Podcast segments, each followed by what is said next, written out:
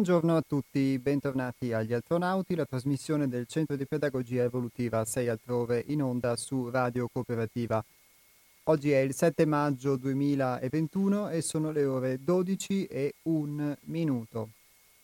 In questa bellissima giornata di sole, prima di cominciare la puntata di oggi, vi ricordo i contatti della nostra associazione culturale che si trova a Torreglia, in provincia di Padova, precisamente siamo in via della Busa numero 12. Il nostro numero di telefono è lo 049 99 03 93 4, lo ripeto, 049 99 03 93 4 e abbiamo anche un sito internet. Per eh, accedervi basta digitare www.seialtrove.it, sei altrove scritto tutto in lettera, tutto attaccato e vi si aprirà un portale su quello che facciamo, quindi sulle nostre attività, sui nostri prodotti e eh, c'è già una telefonata, speriamo che non sia una telefonata di servizio. Gentile Pronto? cliente, la segreteria telefonica tiene le... Anche questo è il bello della diretta e quindi adesso chiudo le telefonate ovviamente un momento e qui non avevo fatto in tempo a farlo. E, e, a proposito di questo, eh, vi ricordo quindi il numero per poter intervenire in diretta successivamente quando aprirò le telefonate nel corso della trasmissione invece, che è questo qui, lo 049 880 90 20. Lo ripeto, 049 880 90 20. Chi invece preferisse intervenire tramite un messaggio scritto lo può fare inviando un sms al 345 18 91 68 5. Ripeto 345 18 91 68 5.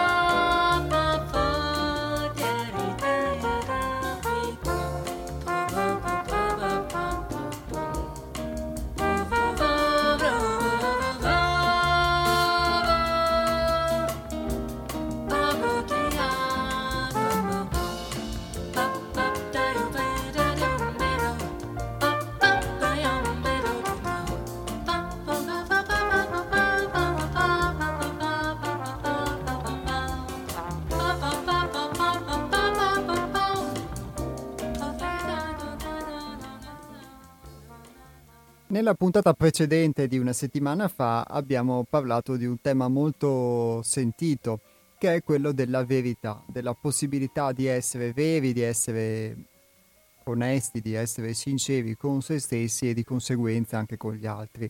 E eh, ovviamente delle possibilità che questa mh, cosa può eh, aprirci e ovviamente però delle difficoltà che riscontriamo nella vita di tutti i giorni difficoltà che per quanto riguarda la mia esperienza che vi ho esposto spesso derivano dal fatto di non essere abituati a farlo, quindi quando hai un'abitudine che eh, è talvolta addirittura contraria a, a, qualcosa, devi fare uno sforzo che ovviamente più radicata è l'abitudine in te e maggiore è lo sforzo che devi fare per poter accedere ad una condizione di tipo diverso. E sicuramente per quello che io ho potuto esperire, nella misura in cui riesci ad accedervi ti si apre anche una possibilità di poter essere diverso, per quanto eh, si vada talvolta incontro ad una forma di, possiamo chiamarla così, eh, sofferenza, perché mh, quello che posso vedere attraverso la mia esperienza personale è che eh, siamo poco inclini a poter fare qualcosa che mh, non ci piace anche se talvolta quello che ci piace non è sempre effettivamente quello che può essere utile a poter crescere, a poter migliorare, eccetera. E tante volte se non si ha questa, mh, mm, eh, questo coraggio, a volte questo, questa sincerità, questa schiettezza o questo pelo sullo stomaco di, di, di fare qualcosa che può non, non, piacerci immediatamente, ma che sa- sentiamo e sappiamo essere eh, utile, per noi prima di tutto e, poi di conseguenza forse anche per gli altri, senza questo diciamo pelo sullo stomaco, senza questo sforzo, si rischierebbe, come si rischia spesso, di continuare a fare quello che ci piace, però in questo non, non trarre nessuna occasione invece di evoluzione, di miglioramento, di cambiamento, che talvolta passa proprio per assumere delle abitudini eh, opposte o diverse a quelle che saremo più inclini a fare, perché tante volte le cose che siamo più inclini a fare, le abitudini a cui siamo più inclini, sono anche quelle che, essendo la struttura della nostra personalità, nel bene o nel male possono talvolta farci piacere, ma altrettanto possano invece procurarci molto spesso eh, forme di sofferenza e quindi poterle arginare, poter ehm, emanciparsi rispetto a, rispetto a, tutto quello che ci trattiene dal, dal cambiare, sicuramente può avere molto spesso un prezzo da pagare, ma sicur- altrettanto sicuramente un corrispettivo positivo. Questo era in sintesi il tema della puntata, quindi di, di venerdì scorso, che ha trovato molto riscontro presso di voi, quindi sono stati molti, davvero tanti gli interventi eh, nel corso della trasmissione, sia telefonici, diciamo, attraverso le chiamate in diretta, e sia attraverso i messaggi. E ovviamente poi questo della possibilità di essere veri e della verità è un tema che si può ampliare eh, quasi all'infinito ma di cui tutte le, le possibili amplificazioni forse risultano um, come un frattale, un frattale su scala eh, macro, su scala sociale, su scala generale, eh, di, un, di qualcosa che ognuno di noi vive a livello di singolarità, a livello della propria vita. Questa almeno è, è la mia opinione.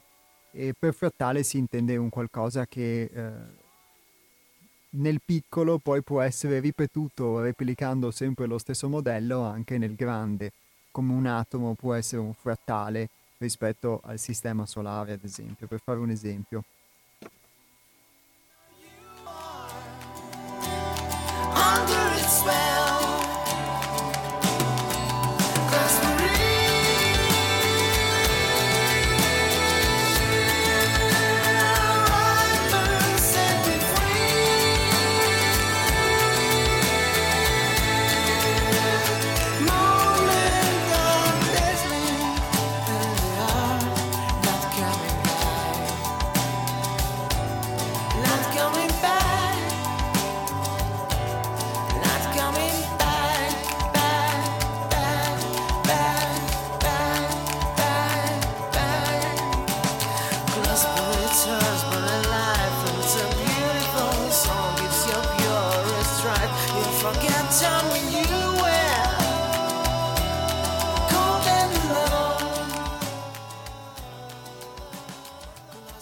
Questa puntata continuiamo quindi con questo filone a cui mi sono riagganciato e lo facciamo sempre prendendo spunto dallo stesso libro che abbiamo utilizzato una settimana fa, ovvero il primo volume della trilogia La Sacra Realtà, che si chiama Oltre l'intelletto, Apologia dell'altrove.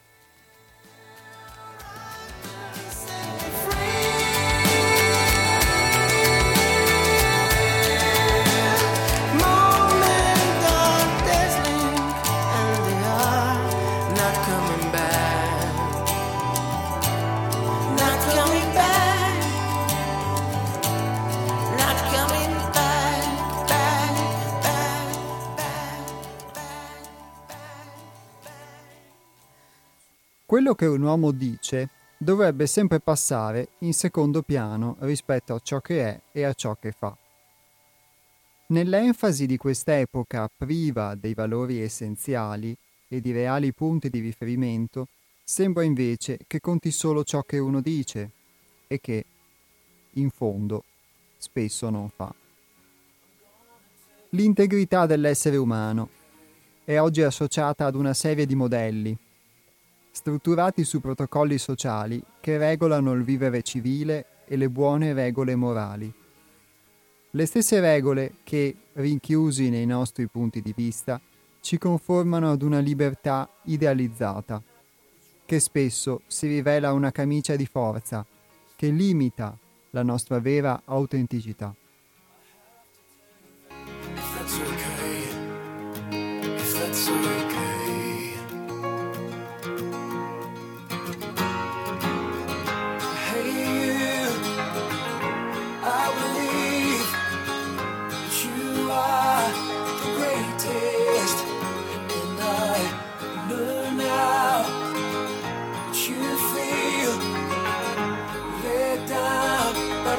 I know now.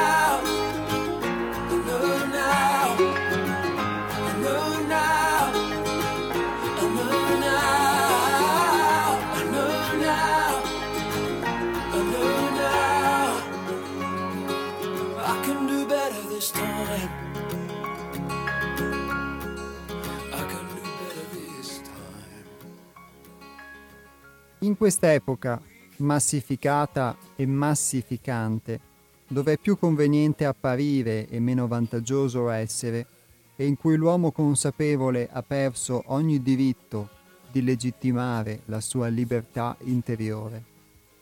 Il lavoro su di sé, alla stregua di un faro, rischiava il cammino dei pochi che intendono spezzare le catene di questa assurda farsa che trasforma le persone in automi e nasconde la realtà vera.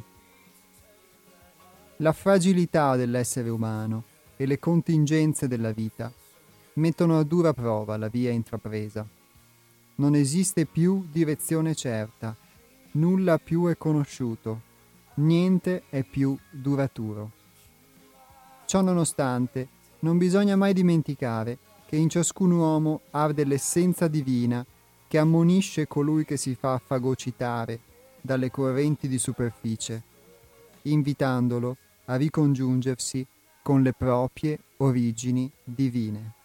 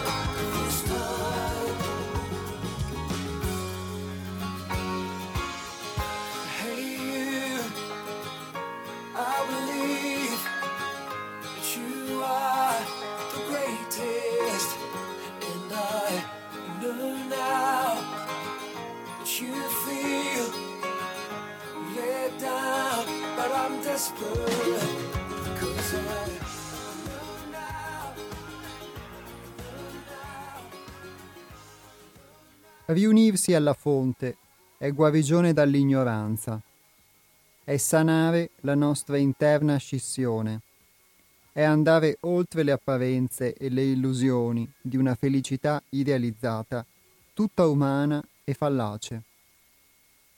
In questo rinnovato stato dell'essere si erge il regno dell'invisibile, il luogo imperituro, dove si manifestano le leggi delle cause.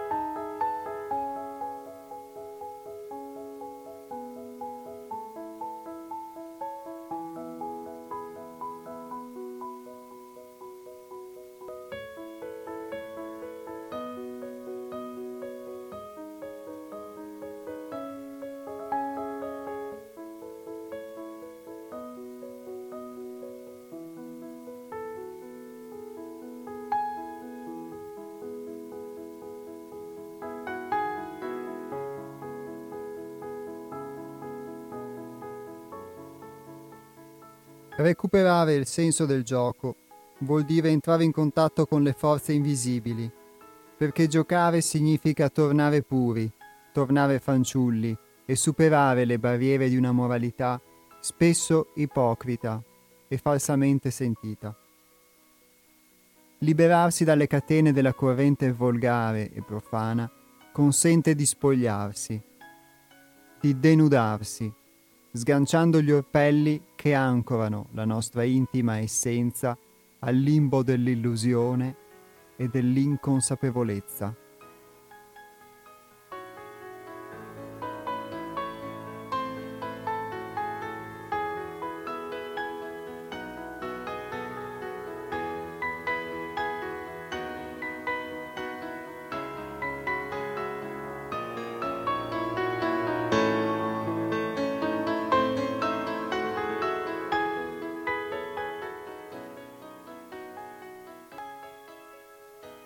Questa modalità di sperimentare la realtà, se messa in pratica, si rivela per ciascuno un vaccino potente che ci immunizza dal contagio dell'ignoranza.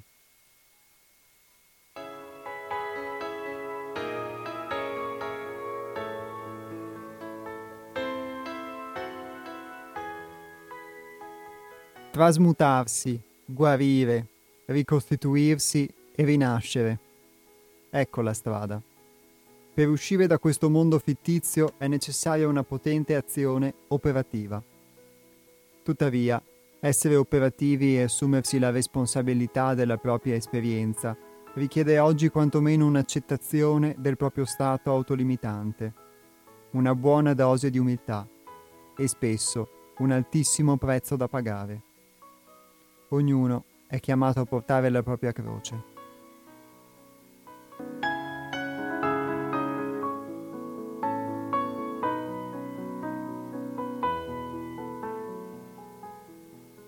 Essere davvero operativi nel mondo non vuol dire avere una famiglia, un lavoro e una posizione sociale, ma equivale a mettere in pratica ciò in cui davvero si crede.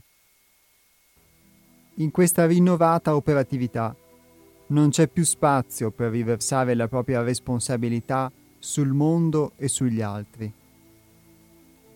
Ogni uomo che opera per la propria evoluzione può prendere su di sé parte del carico del mondo, contribuendo coscientemente, insieme ad altri suoi simili, alla realizzazione dello scopo divino in questo piano di realtà e per analogia su ogni possibile piano.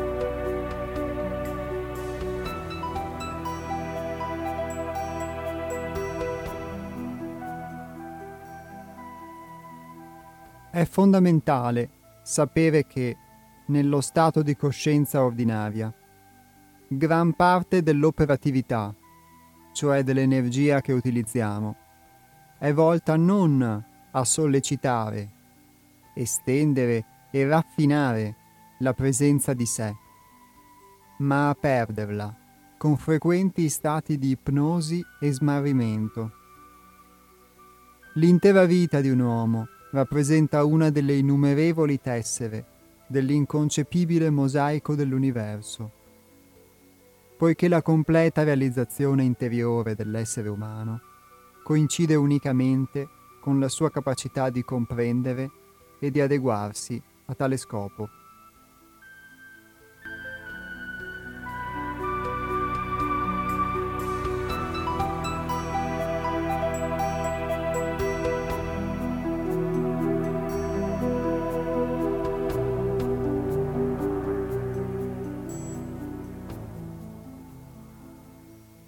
L'uomo ordinario, inconsapevole, può anche esprimere il desiderio di disinteressarsi del proprio destino, del proprio scopo evolutivo, ma deve almeno sapere che senza una direzione reale può diventare una scheggia impazzita, destinato a vivere soffrendo e condannato a morire.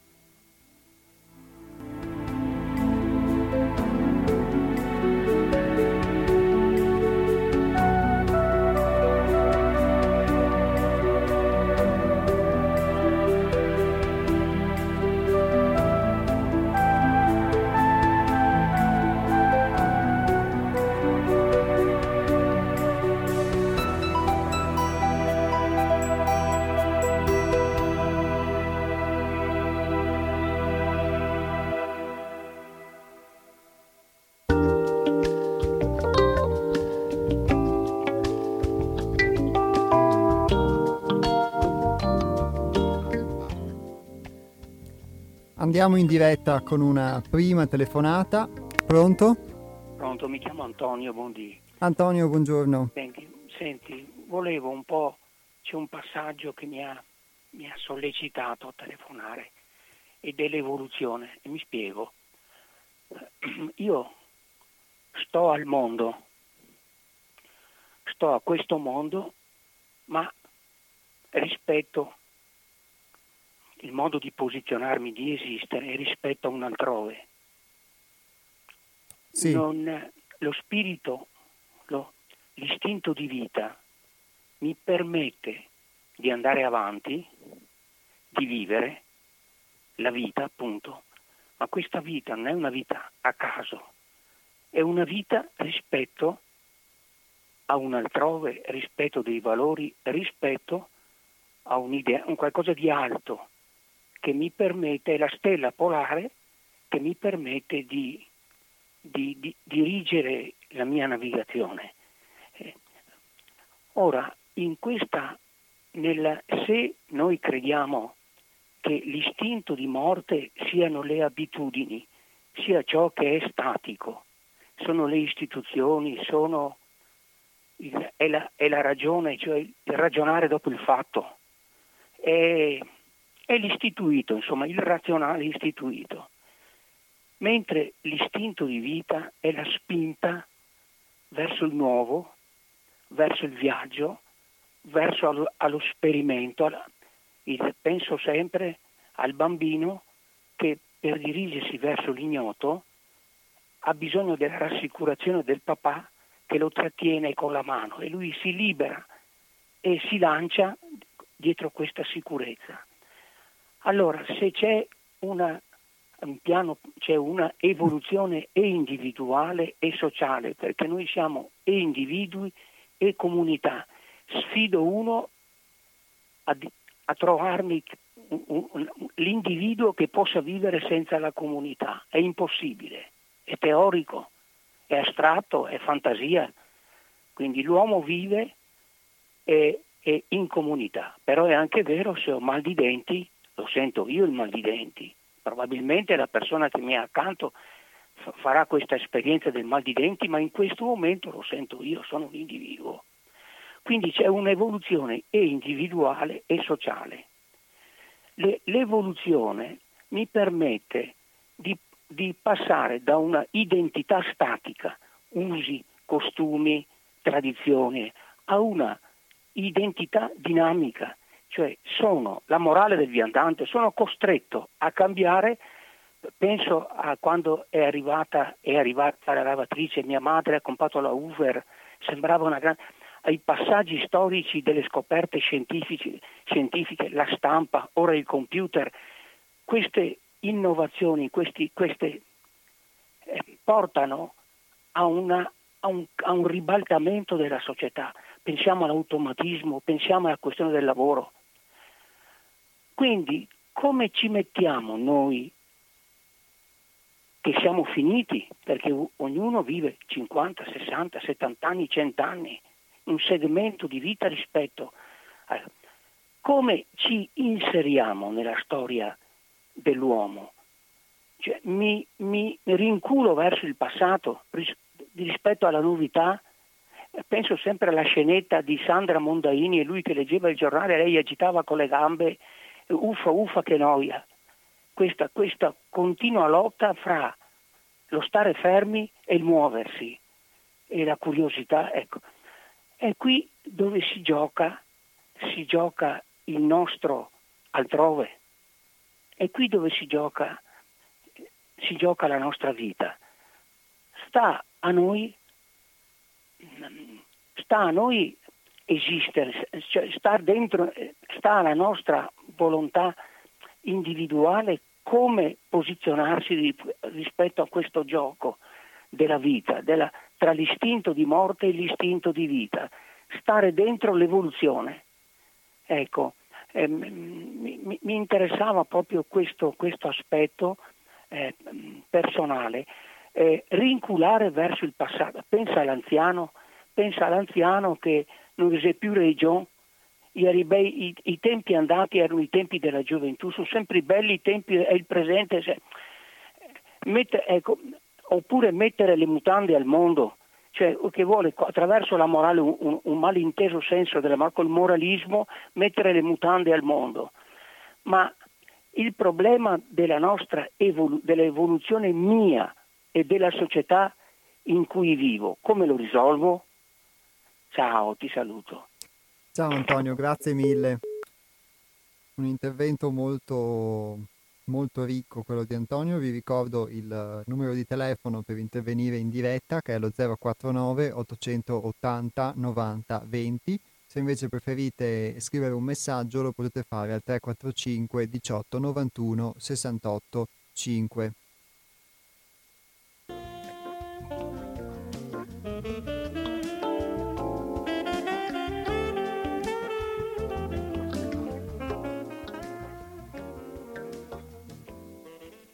Intanto vi ricordo che il testo che mh, vi ho letto è tratto, come vi dicevo, dal libro La Sacra Realtà, oltre l'intelletto, Apologia dell'altrove, è il primo volume, il volume verde di questa trilogia e sul nostro sito potete trovare un estratto del libro e vi annuncio anche che mh, tra poco metteremo anche come possibilità per, proprio per poter finanziare anche le attività della nostra associazione che ci sost- si sostiene diciamo attraverso attraverso questo e, e, poche altre attività simili metteremo anche un, uh, un, prezzo vantaggioso per chi vorrà acquistare i nostri libri tramite il, il, sito, quindi se c'è qualcuno che è interessato può vedere, può vedere sul nostro sito, è una possibilità per dare un contributo ad una realtà come la nostra che vive unicamente quindi di, di questo e anche proprio per poter mh, trarre da sé anche degli spunti attraverso i libri, che sono i libri da cui la maggior parte delle volte traiamo le ispirazioni della trasmissione.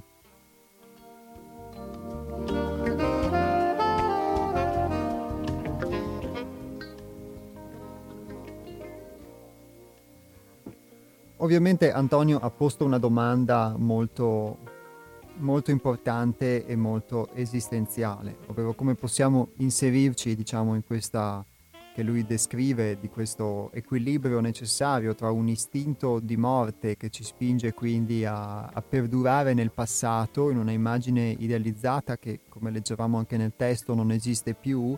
È bella la metafora molto simpatica di mettere le mutande al mondo.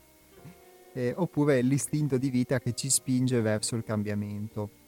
Ovviamente dall'altra parte bisognerebbe anche, secondo me, mh, eh, forse sviluppare l'accortezza di un discernimento poi in generale su quello che il mondo ci propone, perché tante volte anche quello che può sembrare un apparente cambiamento in realtà può essere solo un conformarsi alla massa, conformarsi alla moda o a quello che è un, un mutamento prospettico diciamo di una forma di potere, ma poi di fatto se lo si va se lo si va bene a guardare, quel mutamento non sempre è effettivamente l'adesione ad un, ad un processo eh, che possiamo chiamare istinto di vita, ovvero di sviluppo, di sperimentazione armonica, per quanto tutto faccia sicuramente esperienza, ma sia in realtà quel vecchio istinto di morte che un po' gattopardianamente, diciamo, si modifica molto per rimanere in realtà sempre lo stesso e quindi pur modificando le sue sembianze di fatto ci fa permanere ugualmente conformandoci adesso in una condizione che Antonio ben definisce secondo me istinto di morte. Quindi io sposterei questa cosa più sul lato sociale e sul lato, per quanto l'aspetto sociale sia quello ovviamente più eh, riscontrabile da ognuno di noi, ma lo sposterei più sul lato eh, individuale della nostra interiorità e quindi il fatto di poter mh, vedere come cambiamento anche ovviamente un cambiamento di abitudine da parte nostra, eccetera, eccetera, ma un cambiamento di abitudine dettato da una motivazione interiore che ci porta effettivamente ehm, a eh, cambiare il nostro modo di pensare, cambiare quindi il nostro modo di poter rispondere alle cose che ci succedono, il nostro modo di vedere gli altri, eccetera. Qualcosa che all'interno del gruppo di cui io eh, porto la testimonianza attraverso ovviamente il filtro della mia esperienza si è sperimentato nel corso degli anni molte volte e poi ognuno ovviamente singolarmente, ognuno con la sua esperienza di vita eh, sperimenta, ognuno con i suoi tempi, con i suoi modi, di questo mutamento di abitudini dettato ad un'esigenza di vita, ad uno scopo di vita che a un certo punto pian piano emerge e diventa diverso rispetto a quello che eh, si credeva di avere, diciamo, vivendo nella massa. Quindi eh, secondo me la questione più da porre è se aderire ad un cambiamento che noi interiormente sentiamo vero, sentiamo reale e che comporta un cambiamento che noi riscontriamo effettivamente nella nostra vita. In questo senso si può parlare forse, secondo me, di un istinto di vita o di morte, ma do la parola a chi sta telefonando. Pronto?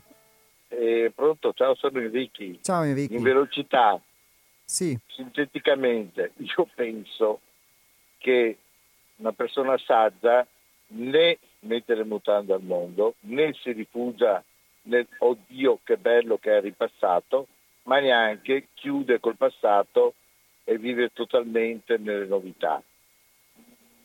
Secondo me bisogna andare sempre per aggiunta, ovvero tenersi quello che si ha che va bene, buttare via il vecchio che ormai non, non serve più, non è un metro di, di confronto, che le, le nuove scoperte del sapere hanno definitivamente cancellato, va bene, io su questo avrei qualcosa sulle religioni, ma eh, e, aprirsi alle novità, ma con saggezza, vagliando attentamente eh, tutti gli imbrogli che sono connessi a certe novità che ti vengono proposte. Basta, insomma, questo deve fare la persona se vuole essere eh, sia inserita nella società sia non perdere un bagaglio importante. Cioè, facciamo un esempio stupido, imbecille perché è solo su, su un, un ramo, ma non posso dire che non leggo Sofocle eh, più perché ormai è passato eh, quasi 2500 anni, vabbè, e mi leggo solo gli scrittori, non so, la Susanna Tamaro, cioè, capisci? Io Sofocle me lo tengo bello stretto, e come che me lo tengo? Poi se ho curiosità mi leggerò anche qualcosa di nuovo, può darsi che qualcosa di bello ci sia, sicuramente ci sarà. E, e questo è tutto, nella scienza, nelle credenze, in tutto. Cioè, no- non vedo tutti questi dubbi amletici, non riesco a capirli. Ti saluto, ciao. ciao Enrico, grazie.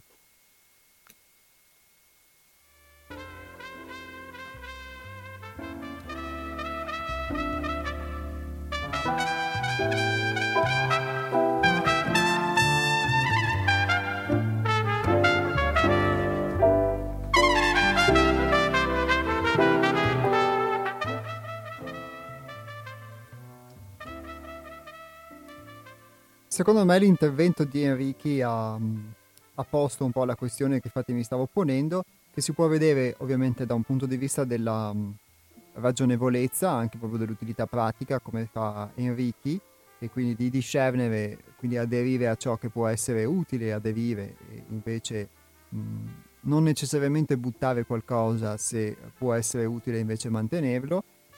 Ovviamente si può riportare questa cosa che dice Enrichi anche su un piano essenziale, secondo me, e quindi essenziale per quanto riguarda proprio l'aspetto della propria vita, della propria interiorità, di un altrove come lo chiama Antonio, che non è solo il gruppo altrove, ma è un altrove, diciamo, un, un mondo che a cui facciamo fatica, diciamo, a dare dei nomi che possiamo percepire, vivere dentro di noi. E, ehm, e quindi alla luce di questo non solo una forma di ragionevolezza, ma anche di poter discernere effettivamente, di poter discriminare tra ciò che è essenziale, ciò che può essere autentico, come si citava nel testo, e ciò che invece non lo è, ciò che quindi è frutto di un nostro eh, modo, un mio mh, personale modo di rispondere alla realtà che spesso può nascondere una forma di insincerità, una forma di, mh, di costrizione per autocostringermi a fare qualcosa perché la morale, quella che mette le mutande al mondo, vorrebbe farmi fare qualcosa o non farmelo fare quando invece dentro di me, se sono spontaneo e sincero, io vorrei fare qualcosa di diverso. In questo senso quindi si può usare la stessa discriminazione di cui parla Enrichi e che è anche quella che citava Antonio, di questo compromesso, di questo equilibrio, se ho capito bene, tra l'istinto di morte e l'istinto di vita, per aderire a un istinto di vita in questo senso, eh, che è l'istinto di vita che però proviene dal nostro interno, non è un voler sopravvivere e quindi far sopravvivere, cementificare, appunto, eh, istituzionalizzare ogni cosa, ma semplicemente il poter aderire a un cambiamento che però passa attraverso, attraverso la nostra adesione, che ci porta ad essere migliori, questo sostanzialmente si parla. Quindi in questo senso eh, anche adeguarsi ai cambiamenti sociali può risultare un cambiamento di, di abitudine utile, però talvolta, secondo me, per rimanere su questo esempio, ci si illude che attraverso un cambiamento di, eh, sociale o tecnologico o economico, sia generale sia della propria vita, si possa anche cambiare, quando invece interiormente con pochi o con tanti soldi, con un lavoro, con un altro lavoro, con o senza lavatrice, con o senza eh, robot, rimaniamo poi di fatto gli stessi. In questo senso mi aggancio a, a quella parte del testo che vi ho letto, in cui si dice che molto spesso anche le attività in cui mh, ci si impegna nel corso della vita di tutti i giorni, eh, tante volte risultano più utili a distrarci da questa nostra necessità di rimanere presenti a noi stessi piuttosto che invece ad aiutarci a concentrarci verso questo scopo. Quindi già eh, una um, possibilità di visione di questo tipo, secondo me, se portata negli accadimenti di tutti i giorni, nei nostri pensieri, nelle nostre risposte, può darci uno spunto diverso, può aprirci una possibilità diversa.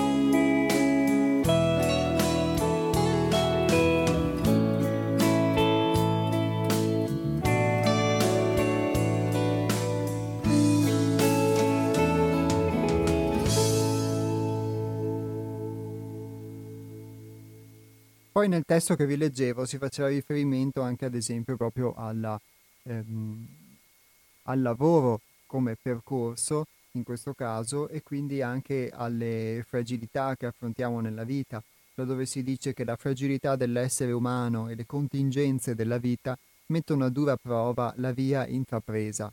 Non esiste più direzione certa, nulla più è conosciuto, niente più è duraturo. Sicuramente può essere una condizione con cui molti si trovano a contatto, soprattutto in un momento di uh, generale paura e confusione come quello che anche a livello sociale e quindi di conseguenza individuale si sta vivendo.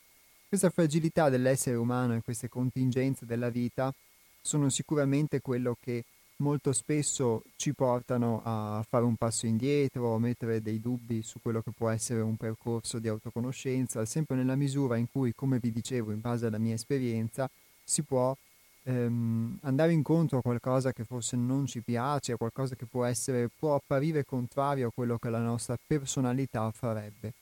E eh, non mai ho potuto verificare in tutto questo tempo che anche quella um, identità che um, l'ascoltatore Antonio definisce spesso um, con, questo, con, questo, termine un'identità fondata sull'istinto di morte o la, lo scheletro della giornata.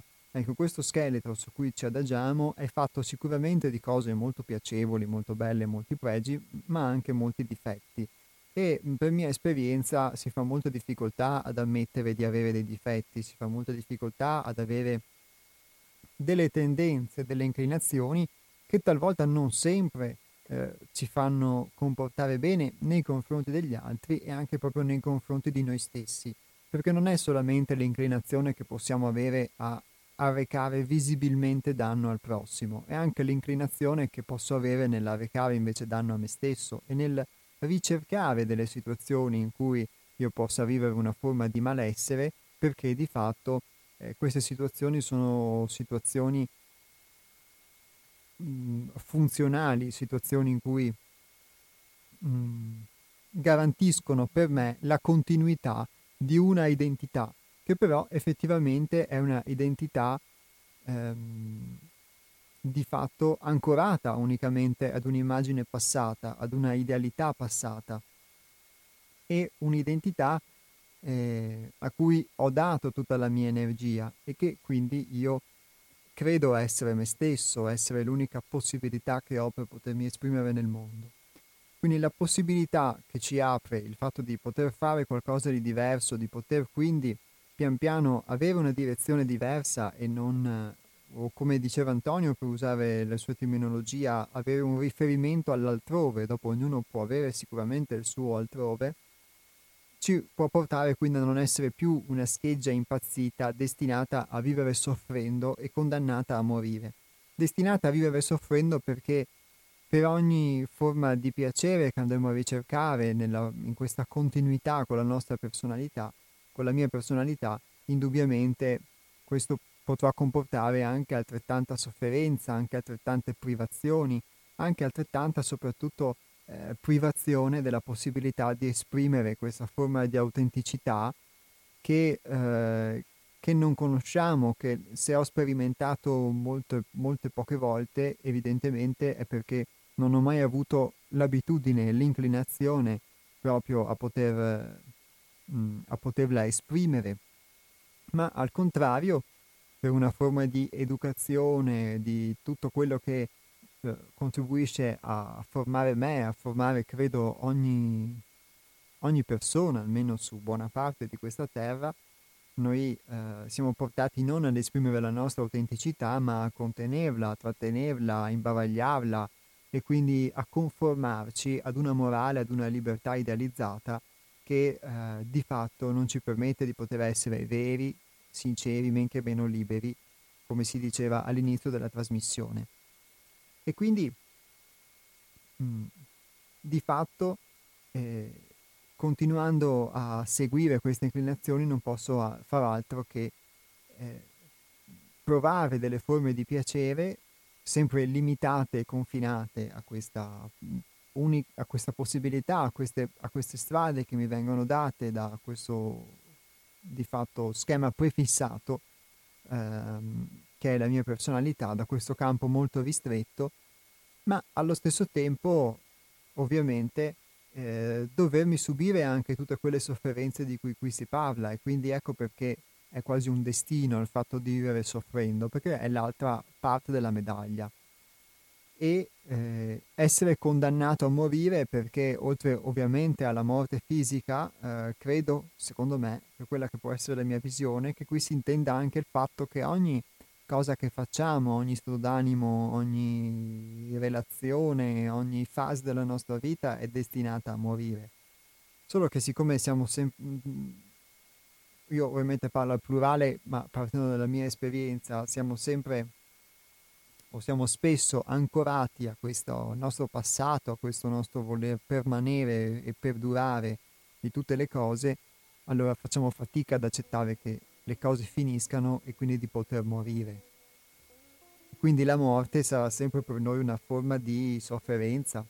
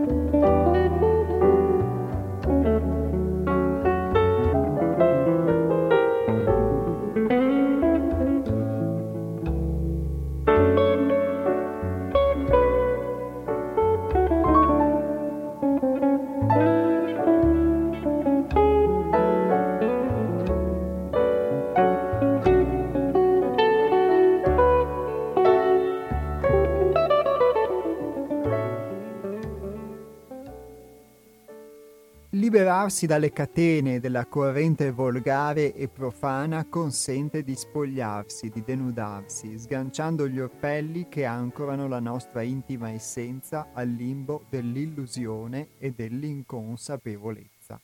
Questa modalità di sperimentare la realtà, se messa in pratica, si rivela per ciascuno un vaccino potente che ci immunizza dal contagio dell'ignoranza. Ecco, queste parole sono secondo me molto belle, soprattutto per quanto riguarda la possibilità proprio che,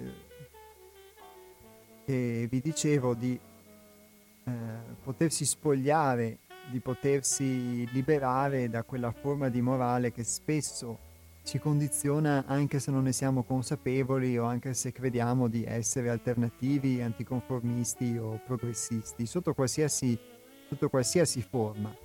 Ovviamente anche qui mi sento di prendere in prestito le, le, parole di Enrichi, non è che bisogna per forza abbandonare tutto, è un discernimento interiore che ci può portare a sicuramente mh, scegliere intimamente a che cosa aderire e a che cosa no.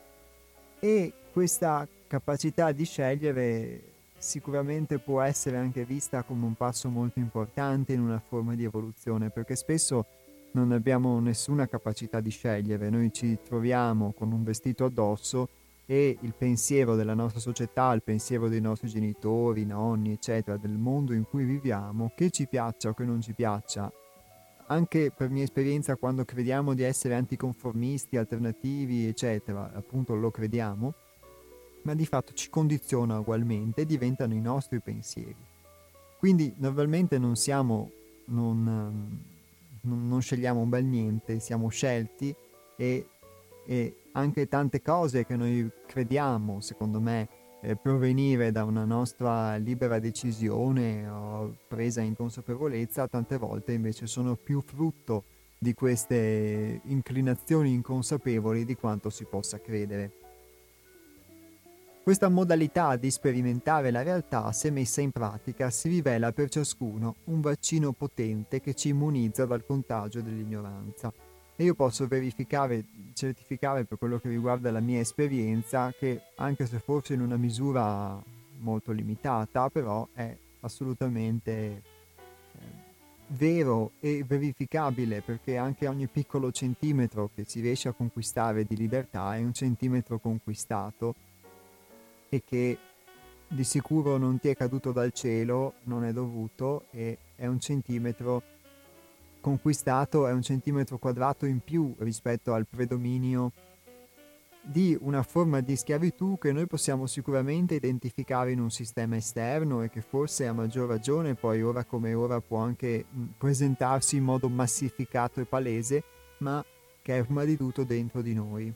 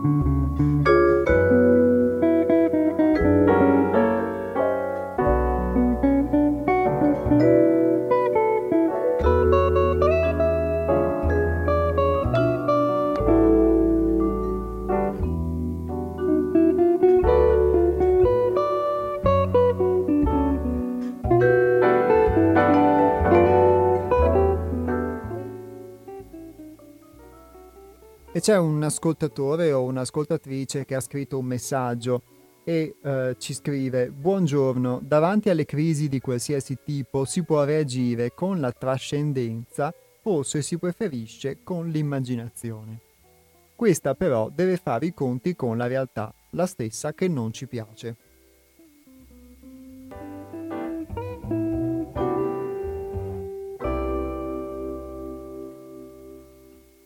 Approfitto così allora di ricordare il numero a cui potete scrivere dei messaggi per, essere, per comunicare in diretta con la trasmissione che è il 345 18 91 68 5 ve lo ripeto 345 18 91 68 5 invece per quanto riguarda la possibilità di telefonare in diretta chiedata chiamando il numero 049 880 90 20 ripeto anche questo 049 880 90 20 grazie all'ascoltatore o ascoltatrice che ha scritto il messaggio.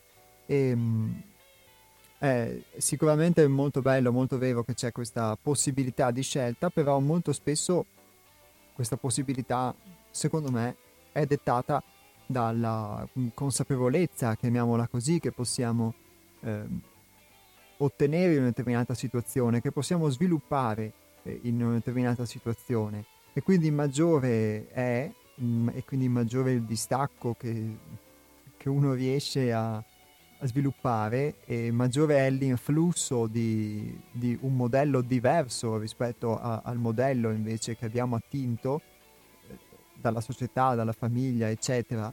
E mm, quindi maggiori sono le possibilità di poter prendere una decisione, di poter, come dici tu, eh, reagire con la trascendenza o con l'immaginazione. Perché molto spesso, secondo me, non, innanzitutto si reagisce, quindi non si, non si compie una vera scelta, si risponde ad uno stimolo e lo si fa, lo faccio spesso se non ho questa possibilità, se non mi concedo questa possibilità, non la, non la sviluppo, eh, lo faccio adeguandomi a delle inclinazioni che ho dentro, che mi portano a rispondere in un certo tipo piuttosto che in un altro o a delle pressioni sociali che quindi mi portano ad adeguarmi senza avere nessuna possibilità, senza avere un ammortizzatore a, uh, a quello che mi viene richiesto.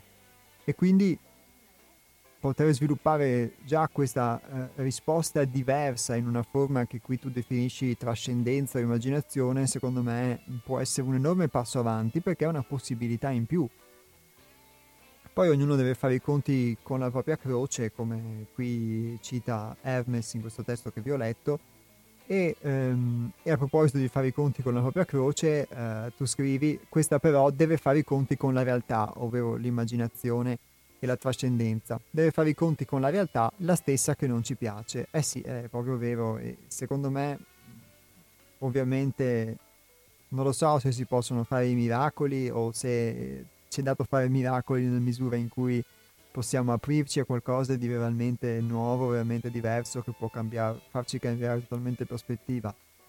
E però è sicuramente con la realtà che bisogna confrontarsi e quindi ovviamente anche questo, questo richiamo che può emergere, io spesso uso il termine interiorità perché ho difficoltà a parlare di un qualcosa che può riguardare me, che può riguardare la mia essenza o, o comunque qualcosa che non è ordinario, diciamo così, senza usare questo termine che poi può essere anche frainteso.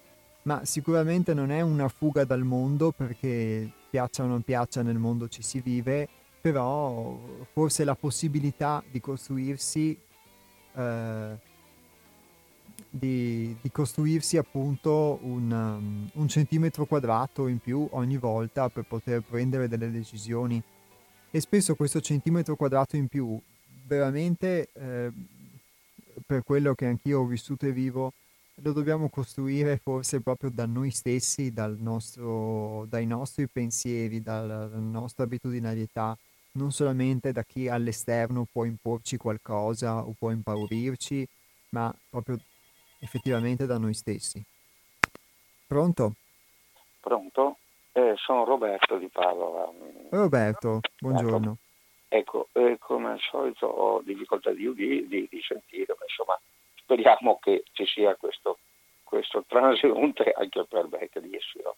eh, no, e senti, io volevo soltanto un intervento organico in questa, questo momento da fare, ma vorrei segnalare soltanto due cose. Per esempio, è accattivante quel discorso che ha detto Ricky, oltre che gli altri, ma ehm, Ricky, che dice per esempio eh, nel presente io non abbandonerei per esempio i libri, certi scrittori, eccetera.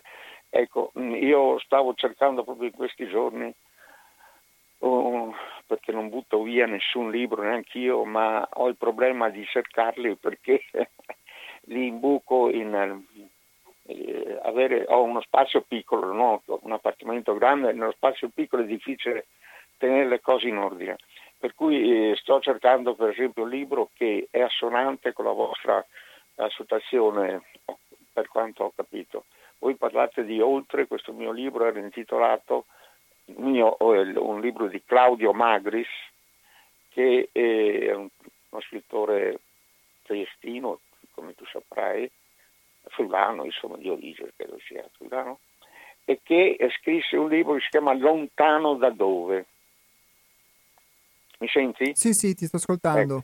Ecco, ecco eh, lui dice da dove siamo lontani, eh, dov'è questa, tut- eh, tutta questa trascendenza che cerchiamo, dov'è lontani, siamo, sento che siamo lontani da dove, ma da dove? ecco, beh, in questo libro eh, lui fa un po', ripercorre un po' la storia che ha percorso con la letteratura uno scrittore che si chiamava Joseph Roth, eh, un grande scrittore, poco conosciuto forse, eh, eh, non Philip ma Joseph, che è uno scrittore mm, tedesco sostanzialmente, insomma, nato in Austria, credo ma tedesco, e sì, che è vissuto prevalentemente in, in, in, in Germania, insomma. E questo, questo libro ha queste, mh, mm, cerca di raccordare appunto eh, quello da cui siamo lontani, eh, sui quali lui è uno scrittore di letteratura, quindi questo sacerdote, quindi lontano cerca di, di, capire lontani da dove ha tutti i suoi sospetti che noi diciamo lontano per definire qualcosa di indefinibile, non definibile dalla nostra insomma, attuale capacità. Ma ecco, io mh, questo libro non l'ho ancora trovato e credo risponda, credo, credo, risponda, credo che abbia in sé le, mh, solu- le soluzioni, diciamo, le, le, le, idee che avevo, che avevo, e che ho sui problemi che eh, state trattando, sui quali non voglio tanto entrare per oggi. Mm, ma volevo segnalare una cosa, eh, se mi permetti velocemente spero, il, a Padova si sta tenendo una, um, una serie di rappresentazioni teatrali al teatro Le Maddalene di Padova dal 5 al 20, dal 5 al 23 mi pare.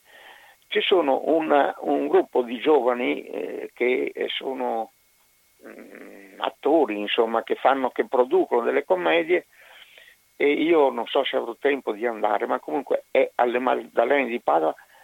Durante questa, queste manifestazioni, in questa, in questa rappresentazione, ce n'è una di, uno scrittore, di un giovane, di uno scrittore molto bravo, che adesso mi sfugge, mi sfugge anche il nome, eh, il quale dice, dico in due parole così, in questa rappresentazione eh, teatrale in cui mette il suo corpo, la sua lui fa anche l'attore ovviamente, e, e ha molta mh, ha la visione che la tecnica riesca a dare a un gruppo sempre più ristretto di umanità.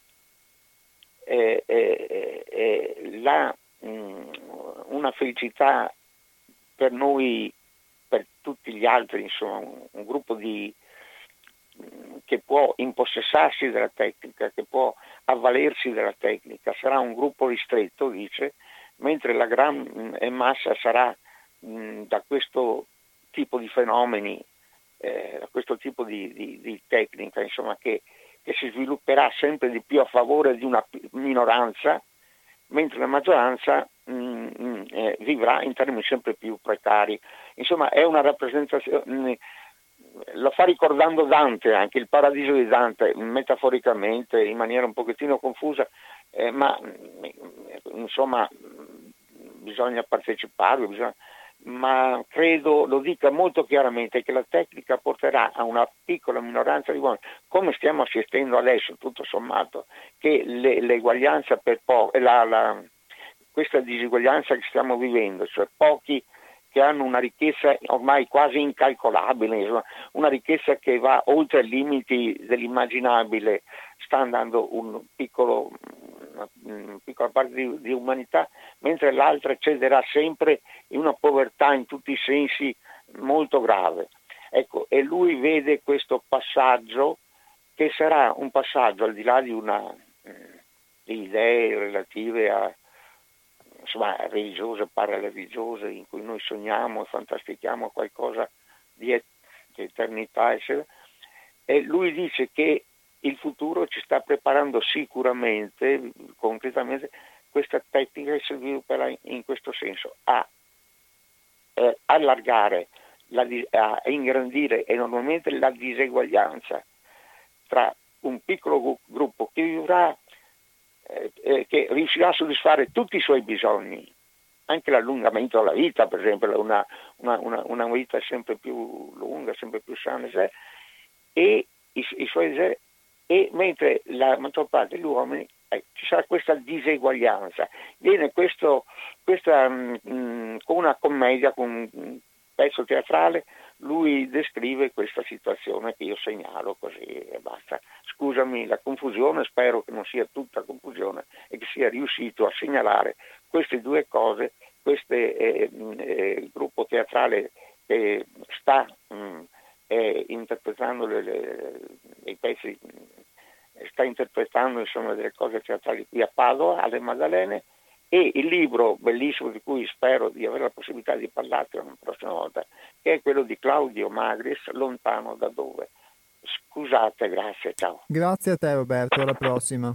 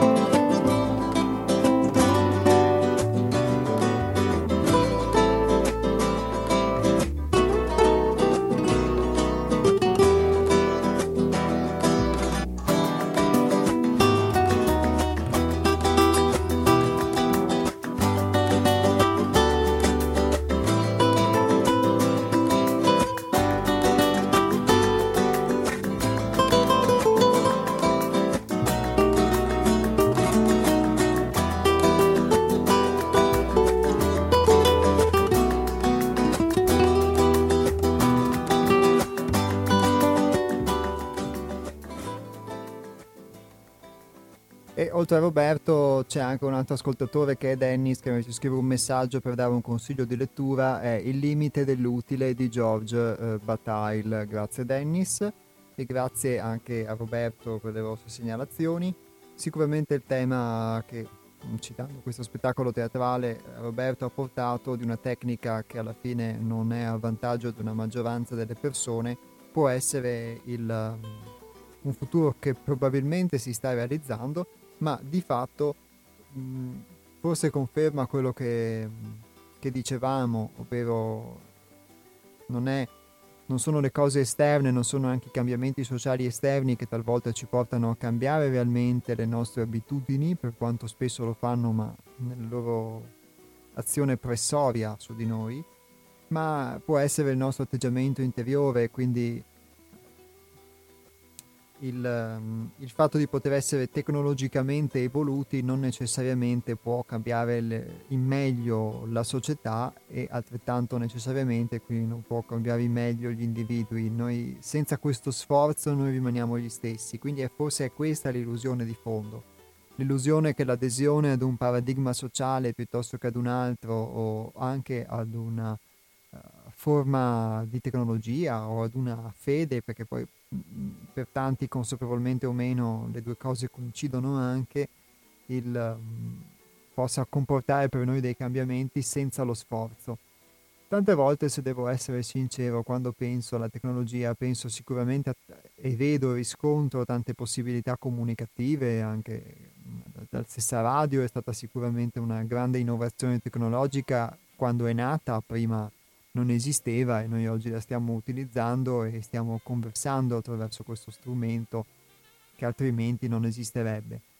Dall'altra parte però penso sicuramente, soprattutto in quelli più recenti degli ultimi decenni, anche a una forma molto di pigrizia che sicuramente il loro utilizzo alimenta per tutti noi e, e quindi non lo so se effettivamente questa pigrizia possa essere evolutiva o no, forse può essere nella misura in cui possiamo accorgercene e, e non, non, aderirvi o, o possiamo, chi lo sa, poi sviluppare qualcosa di opposto, mm, come, come spesso si dice, come spesso ha, ha, citato anche Hermes quando è venuto ospite nel corso delle nostre puntate, il fatto che comunque anche un'apparente involuzione possa spingerci dentro a creare stia creando in noi l'esatto opposto, per cui anche questa forma di schiavitù possa in realtà porre le basi di una futura libertà. Questo è sicuramente un possibile auspicio.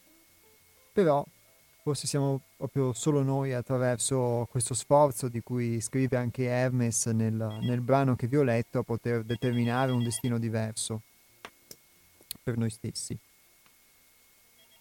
Pronto? Pronto, ciao. Ciao Nick. Appena soffermato. Ciao Jacopo, sono Ciao. Nick, saluto tutti, Antonio, Roberto, eh, Ricky. Eh, se noi non vibriamo, non portiamo niente a casa, eh. l'unica via è questa. Io non conosco un'altra. Io non leggo libri, non vedo i film, anni e anni, perché appena vedo qualcosa, subito entro non sull'immagine che vedo, ma teatro è un'altra cosa.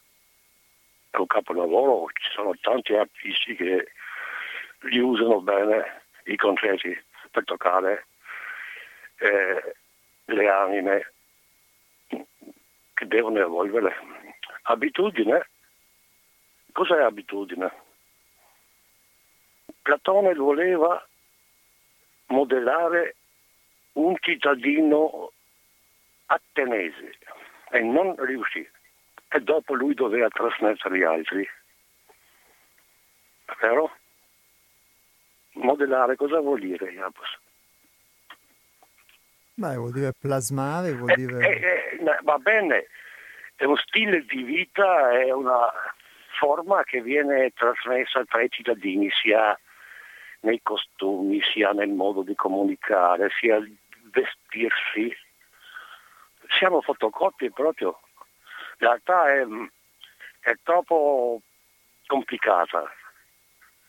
Ha varie forme di interpretazioni. Per esempio, se noi abbiamo stabilito eh, abbiamo stabilito una regola che reca danni ai cittadini, i cittadini devono scartare quella regola, sia nella Costituzione sia nel tutto il movimento quotidiano. È vero, cosa, una legge non, non può essere sopra dell'uomo, è la legge per l'uomo o uomo per la legge. La schiavitù esiste e lo vediamo. I bambini non hanno coscienza, le donne quando fanno le scelte, scelte eh, hanno centinaia di varianti per fare le scelte migliori, ma non lo fanno.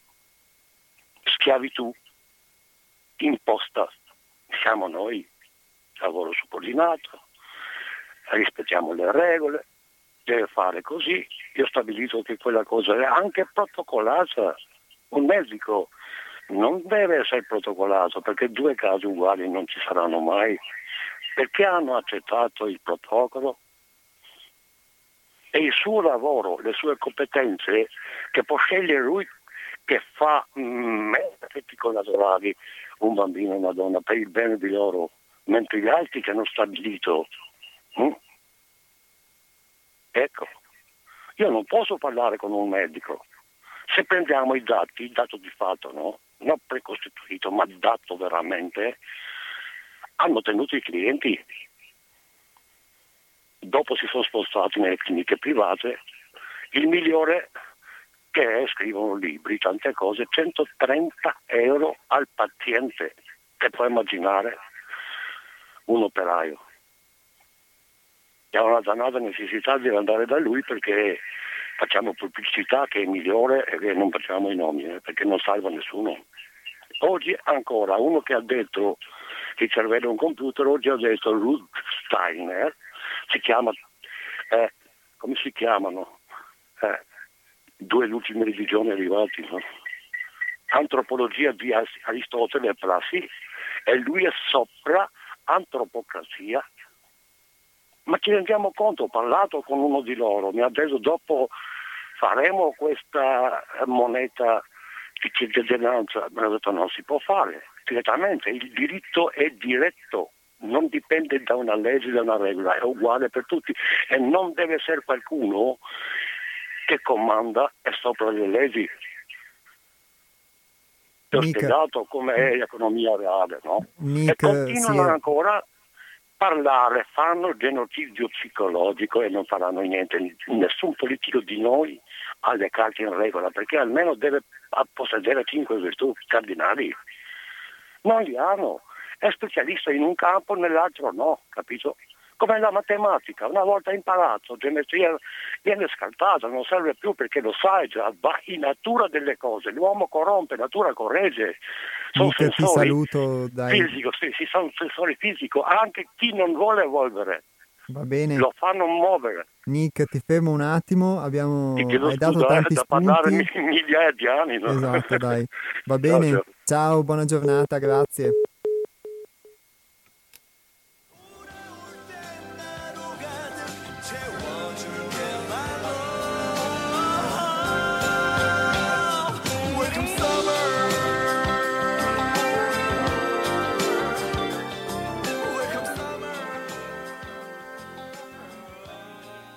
Eh, il buon Nick è un ascoltatore mh, abitudinario come molti altri, ovviamente anche che hanno chiamato oggi della nostra trasmissione, dà sempre dei bellissimi spunti, ogni tanto però torna su alcuni chiodi fissi secondo me e si inalbera e quindi poi mh, sono costretto comunque a invitarlo a chiudere la conversazione perché altrimenti rischiamo di andare troppo oltre rispetto al tema iniziale. È sicuramente vero che tocchiamo temi che sono profondi e che ovviamente poi per chi come lui ha una conoscenza della filosofia, eccetera, eh, richiamano e risuonano con molte cose, però ehm, c'è necessità a volte di rimanere più aderenti a- al tema perché altrimenti si rischia di mh, creare troppo una condizione da, da talk show, secondo me, radiofonico.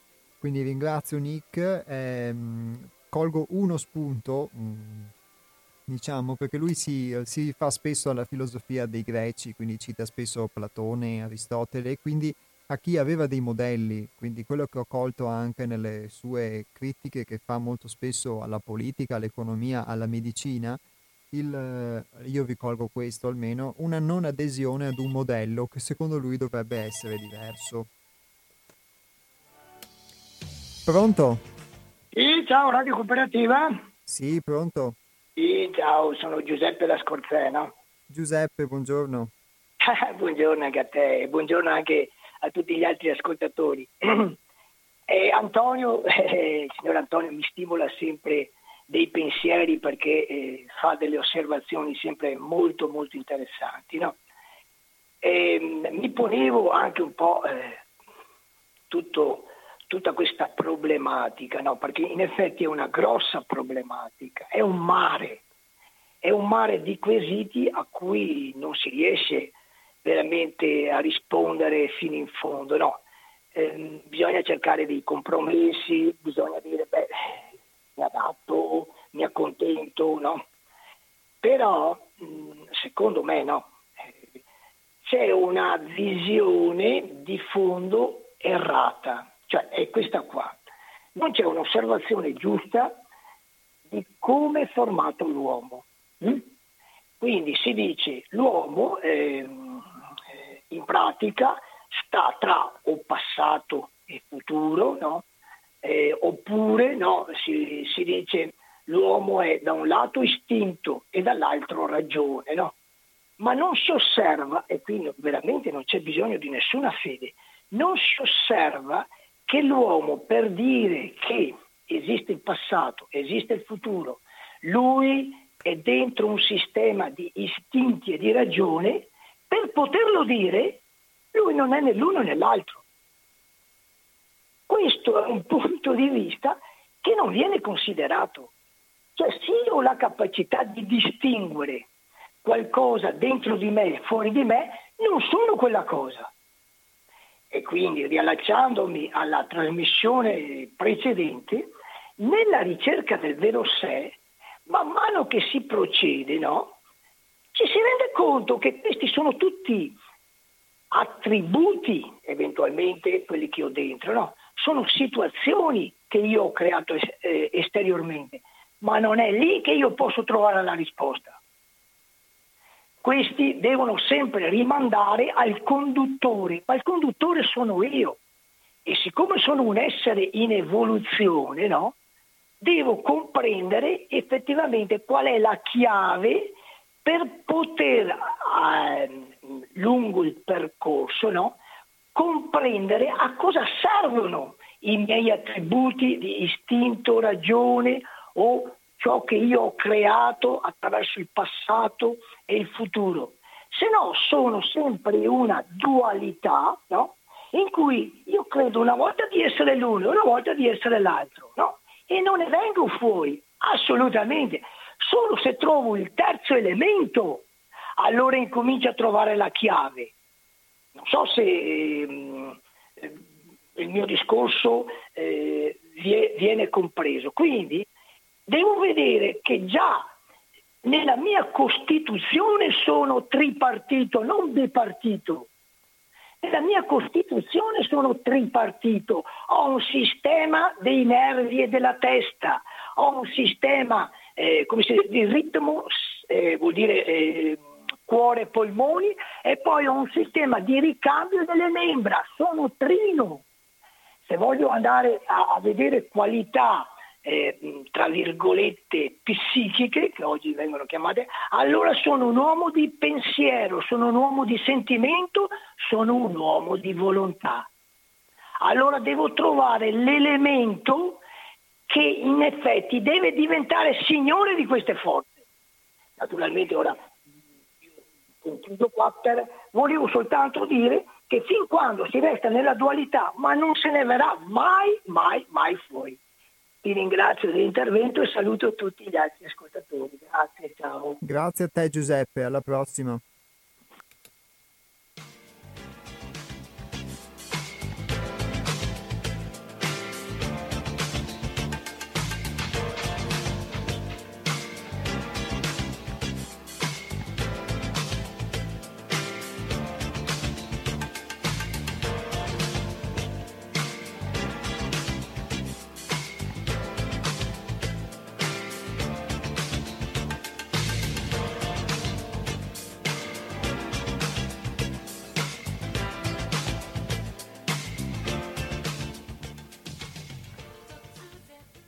Beh, forse l'intervento di Giuseppe ha saputo sintetizzare questa necessità che spesso si, si esprime anche attraverso i, i, molti interventi e i temi che affrontiamo, appunto citando l'aspetto di non poter continuare a rimanere nella dualità.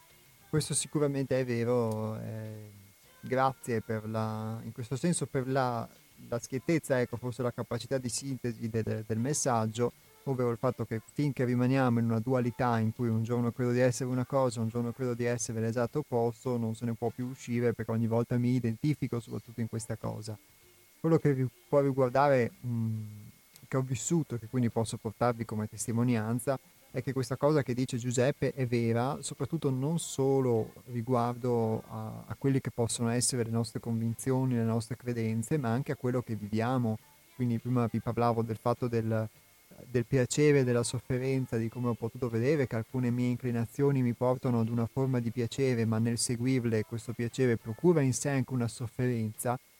E, e quindi talvolta serve quel pelo sullo stomaco per, poterne, per potersene distaccare, per poter provare a fare un passo, diciamo, in una direzione di un, di un progresso, di un miglioramento e nello stesso modo ehm, quindi posso vivere una stessa forma di, di dualità nell'alternanza di condizioni emotive, di identificazioni in una convinzione o, o, in un'altra, in un eccesso di paura o in un eccesso invece talvolta di, eh, di vanagloria, di superbia o di sfrontatezza.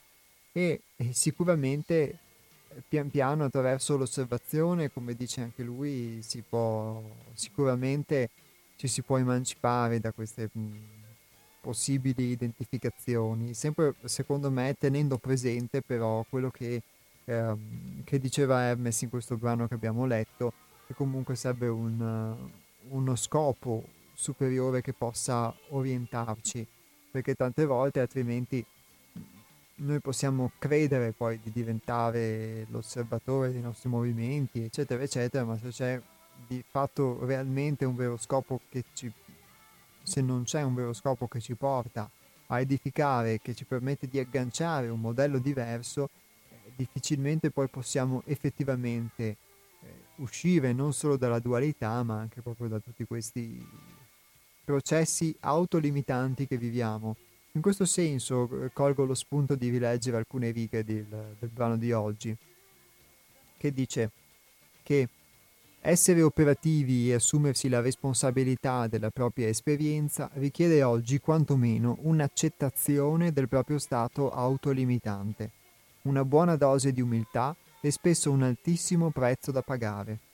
Ognuno è chiamato a portare la propria croce. Essere davvero operativi nel mondo non vuol dire avere una famiglia, un lavoro una posizione sociale, ma equivale a mettere in pratica ciò in cui davvero si crede. In questa rinnovata operatività non c'è più spazio per riversare la propria responsabilità sul mondo e sugli altri.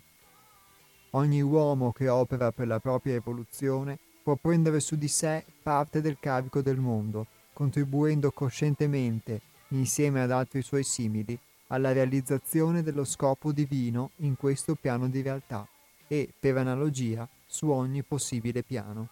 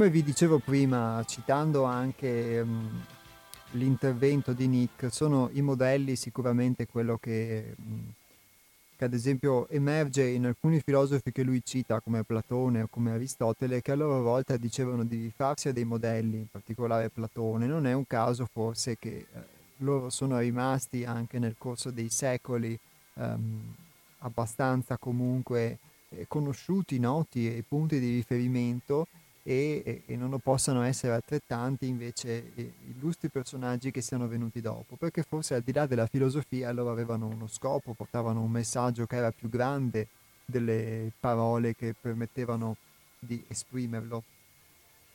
E eh, in questo senso la possibilità sicuramente di accedere ad un modello diverso, ad un modello di vita diversa, di poter vedere e essere a contatto con dei modelli di esistenza diversa permette non solo di verificare e sperimentare su di sé una possibilità diversa, ma eh, proprio di ehm, poter mettere da parte quello che vi dicevo prima, che è quella, quella forma di autolimitazione che ho potuto sperimentare, che è proprio veramente lei, lui, chiamatela come volete, il vero guardiano, la vera guardiana, eh, che ci mette davvero la museruola e ci confina in questo senso. E ci confina nei limiti del quello che potrebbe essere il nostro piccolo politicamente corretto personale, nel senso che non è il politicamente corretto sociale che può influenzarci o che può dettarci, diciamo, le regole della nostra espressione, ma è il politicamente corretto, è la velina di regime al nostro interno, eh, per quello che, che, posso aver, che ho sperimentato attraverso, attraverso di me, che più ci limita è quella da cui poterci emancipare.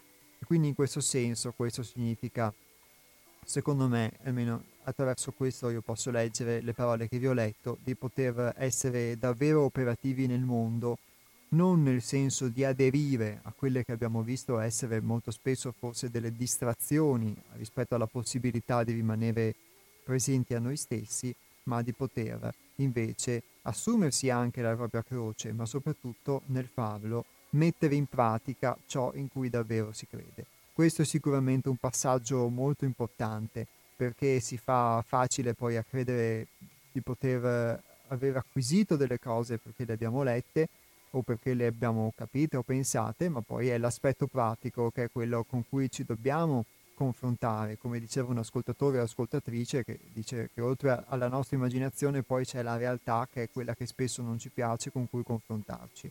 Questo sicuramente è il campo in cui eh, ora torno e, e ora lascio anche voi, ringraziandovi dei vostri interventi, dei vostri anche ehm, ascolti silenziosi per quanti hanno ascoltato silenziosamente e rimandandovi a venerdì prossimo, ovvero il 14 maggio, sempre dalle 12 alle 13.30 sulle frequenze di Radio Cooperativa.